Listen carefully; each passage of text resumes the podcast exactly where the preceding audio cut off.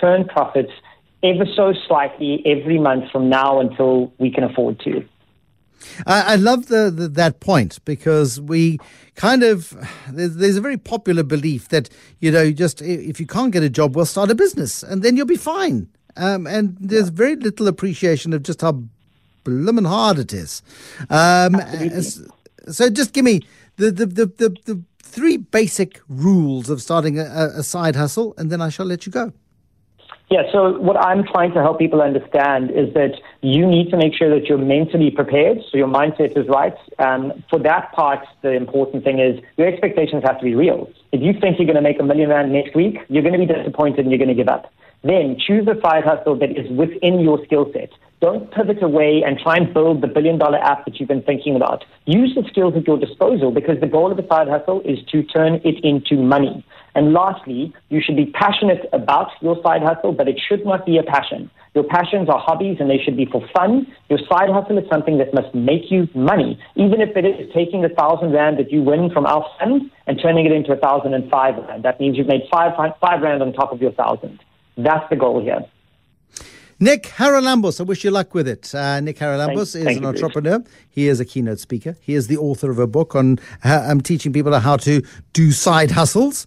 And it's a fabulous idea. And I'm very excited to see how it works in terms of this very big project that he's got, offering a thousand rand a day.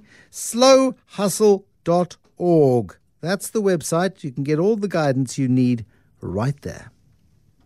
The Money Show. Small business. And on to Pavlo Phitidis. Do you remember Pavlo Phitidis, the 1,000 Rand challenge? Do you remember there was one particular contestant who was a bit of a show off in that competition? How can you forget that evening? Do you remember when the money was counted? The one bag burst and there was purple ink all over the money and me too. Well, you know what, Pavlo? I mean, again, we, we're speaking out of context, so a lot of people may not have heard this, but what we did was, and I gave a thousand rand to six different people. Amongst them was you. Um, and I still don't actually know what you did, uh, but you created an entity which created the a startup for a young woman called Kirsty Bissett, who today is slaying dragons everywhere in the world of of age. She runs various agencies, uh, and she is and she is doing so remarkably well. And at the end of that evening, you donated to us, and we gave it to the Starfish Foundation about 140,000 rand was it about it that? Was, I, I don't, yeah, it was somewhere around there. It was somewhere around there. And then I sold the business to Kirsty. It wasn't a donation to her. No, you sold, sold, it, for, a rand. for a rand. You did. Well, you gave it to her, and and she's built it, and she's done well, and and I mean, and she is running multiple businesses today, and she would have done well anyway. But the point is, you laid the groundwork for a side as a side hustle, and you created an entity ten years ago, which today I don't know what she's turning over. It's a private business, it's her business, but I would think several million rand every single year. Yeah, I would agree with you. And she certainly is, Bruce.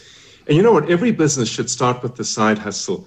In many ways, do you remember a call that we got about probably two years ago? It was pre COVID.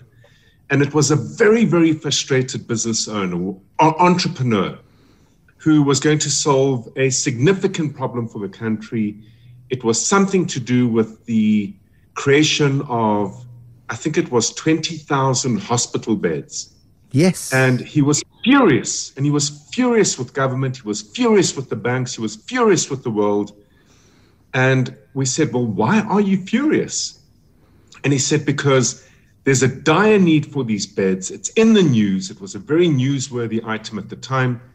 And no one's prepared to actually give me startup money. And I said to him, Well, how much do you need? And he said, I need 50 million rand. And I said to him, Okay, well, what's your track record? Have you been in this business before?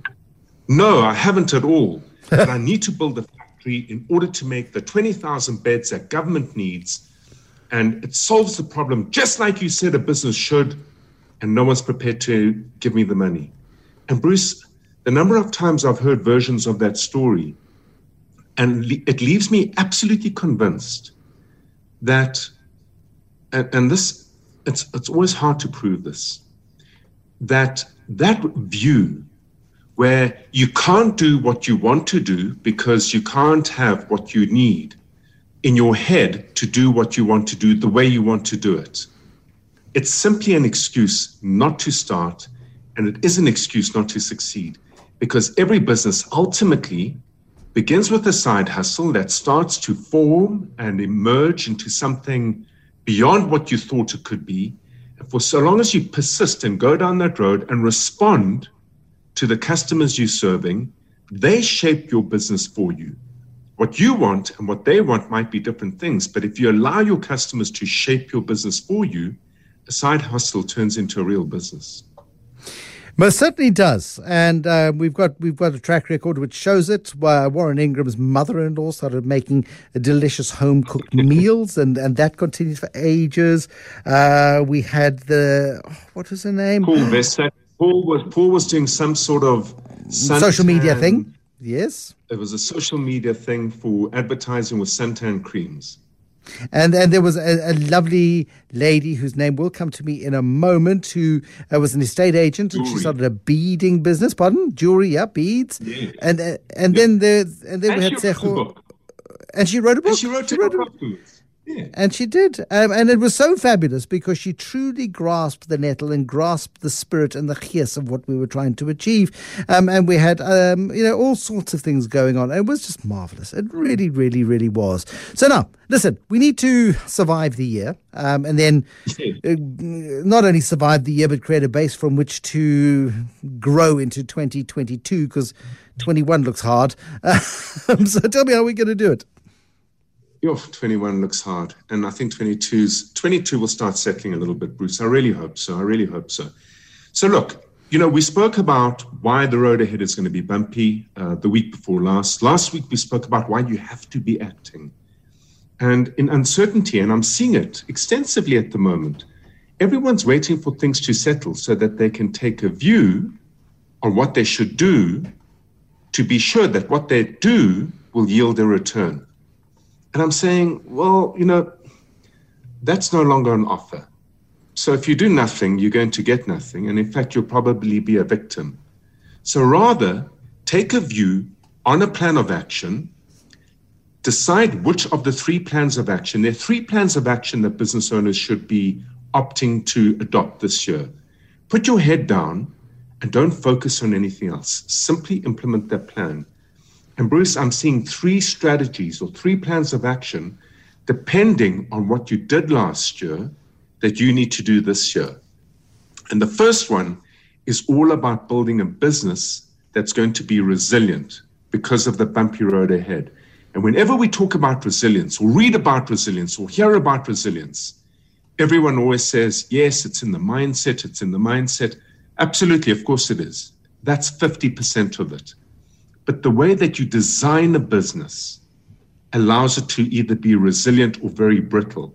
It's no different. You know, when you build a business, the design of the business is no different to the way that you, for example, you build a vehicle. A vehicle is designed to ride comfortably over rough terrain or it's designed to go very fast. In the same way, a business doesn't just happen. A business should be shaped and designed and built to be able to cope with a lot of uncertainty.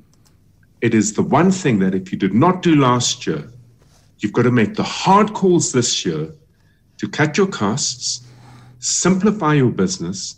Don't try and be everything to everyone in the hope that that will generate the revenues you need to stay afloat. Rather, specialize on understanding who you serve and build a simple business so you can be in control. And with the team you have on board, you can guide them very effectively to only focus on things that give results. It's easier said than done, Pavlo, because it's scary. So we panic and we get into a zone where we say, right, we're very good at lots of things. We're jacks of all trades and masters of none. And, and let us pursue every opportunity because we don't know which opportunity is going to land and we don't know what's going to work. So I tell you what we're going to do. We're going to do everything. And that's where hmm. most people fall flat. And, and, you know, Bruce, when I started Aurik, and I remember it was 15 years or so ago, at that time, I was involved in the hustle. I really was. I had I think I had about six or seven different interests in different initiatives. Some of them were shooting roots and getting going, some weren't. Uh, some were pipe dreams, some weren't. But eventually, at some point in time, the hustle is really good at helping you generate income because there are two, no, there are three things that every business owner should be focused on, in my view. In my view, the first is you need to generate the income. It's the most important thing you need to have first. So do what you need to do to generate the income. But if you don't change your habits and you fall into hustling permanently, the likelihood of you trying to be everything enterprises is very high. And the problem with everything enterprises is that it will depend on you. It'll depend on your gift of the gab or your skill or your insight or your relationships or whatever the case may be. And right now, in amongst SME world, in South Africa, in the US, in the UK, globally, SME world is littered with people who are approaching their late 40s, entering into their 50s, edging off 50s into 60s, saying, Gosh, I really have success to show. Materially, I've achieved a lot of things. But without me, there is no business here. And that's because they did not switch from an income mindset to a capital mindset. And that side hustle, at some point, you've got to grow up, make a hard call, and decide on the direction you're going to drive and emerge a business that has capital value 5, 10, 15, 20 years down the line. Because doing it too late is impossible. So, Bob, you survive. That's fine. How do we go from survive to thrive? Because surely, um, you know, if you're just in survival mode all the time, that becomes a bit dispiriting um, and comes oh. dispiriting quite quickly. Completely. Well, you know, here's the benefit. So if you've taken a route, you've taken a decision, you're going down that road, you've started to build a business that is far simpler. You're building a business that, as hard as it is right now, Bruce, says no to a lot of people and yes to few, and you in effect become a specialist in serving the groups of customers that you've decided to serve, one of the biggest benefits that that offers is that you will be at the edge of change in your market.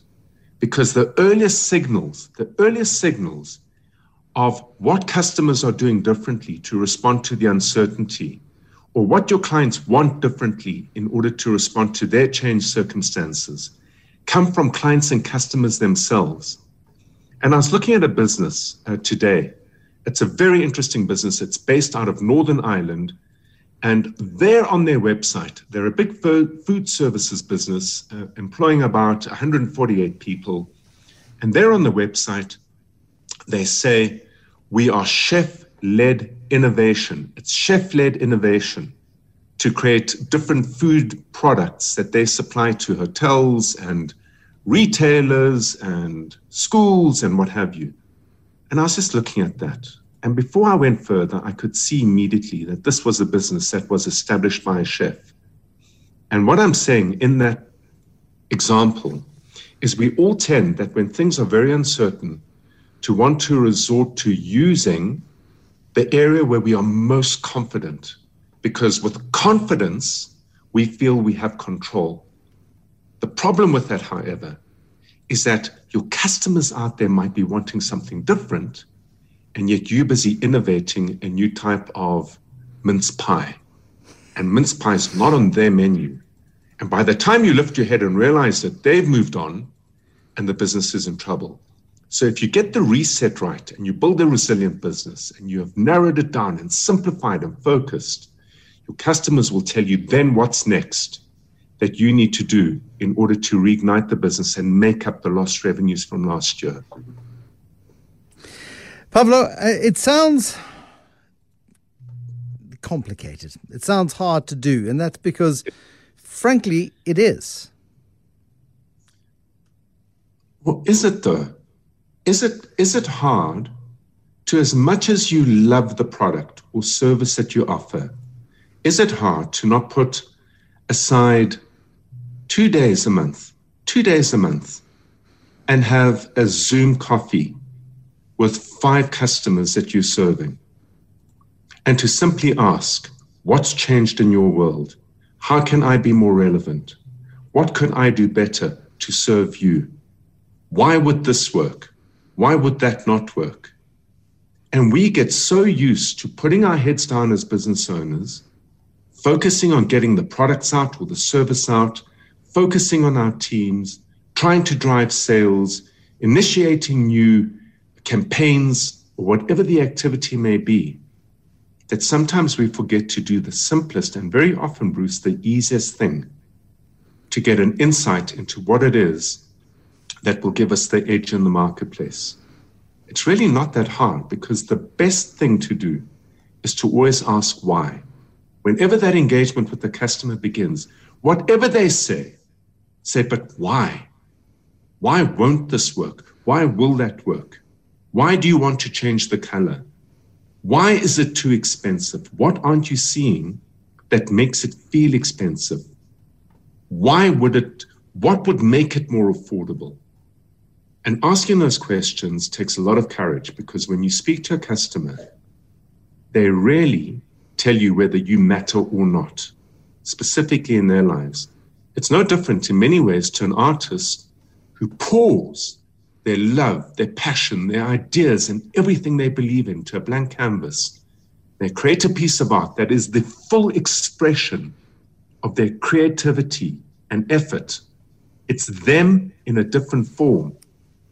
And then Bruce looks at the piece of art and says, Meh. Yuck.